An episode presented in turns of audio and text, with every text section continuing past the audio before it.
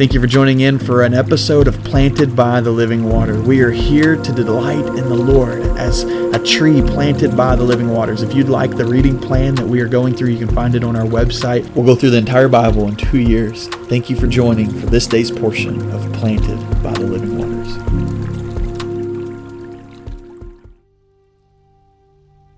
Welcome to episode 181 of Planted by the Living Waters. Today we're going to read a passage that just exalts God and His Word.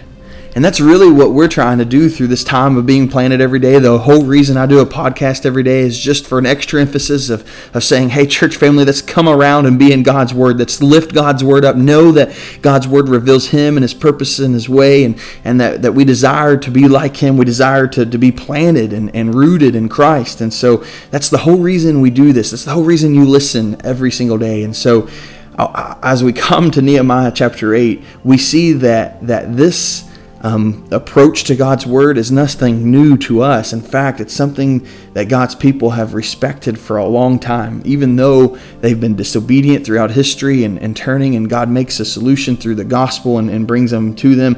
They always had this respect for God's Word to some degree, and we see this explicitly and especially in Nehemiah chapter 8. And I want to read it to you. It says in Nehemiah 8, it says, Israelites had settled in their towns. All the people gathered together at the square in the front of the water gate, and they asked the scribe Ezra to bring the book of the law of Moses that the Lord had given Israel.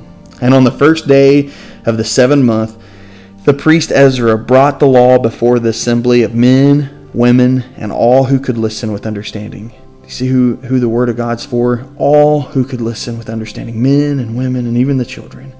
Verse 3 says, While he was facing the square in front of the water gate, he read out of it from daybreak until noon before the men, the women, and those who could understand. And all the people listened attentively to the book of the law. The scribe Ezra stood on a high wooden platform made for this very purpose.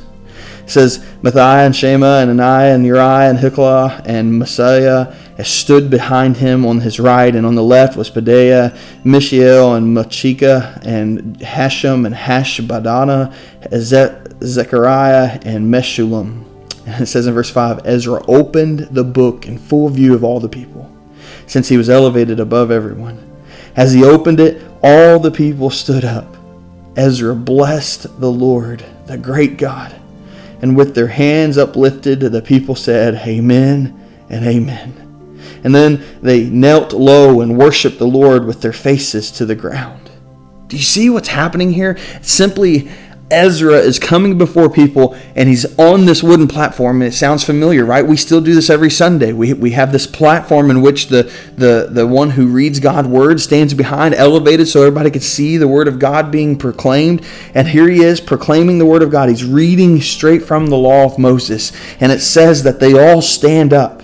And, and, and get this. How long did he, did he do this for?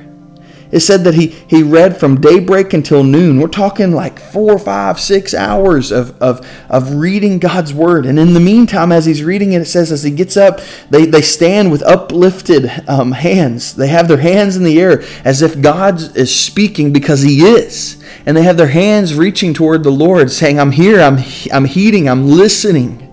And they say amen and amen, and they kneel down and worship the Lord with their faces to the ground. Oh man, what it would be if we responded to God's word this way. Each morning as we are planted in God's word, if we would open it up and almost in a way just, just be in awe of, of the fact that God's speaking, that we'd lift our hand up toward Him in prayer right before we even read and say, God, I'm hearing you, I'm yours. And, and then we would uh, say amen, um, knowing that we agree with this word, that it's true, and then we kneel down and worship worship the Lord on our faces humbly before God, knowing that an almighty, holy, living creator God is, is allowing us to hear his word and to be seeing him and, and that he would reveal himself to us. I mean, it's amazing what we get to do every day.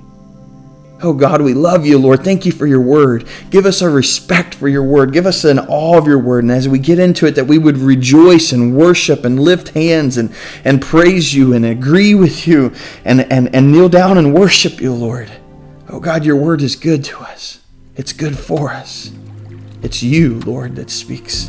And we hear you, Lord. And it's in the name of Jesus we pray. Amen.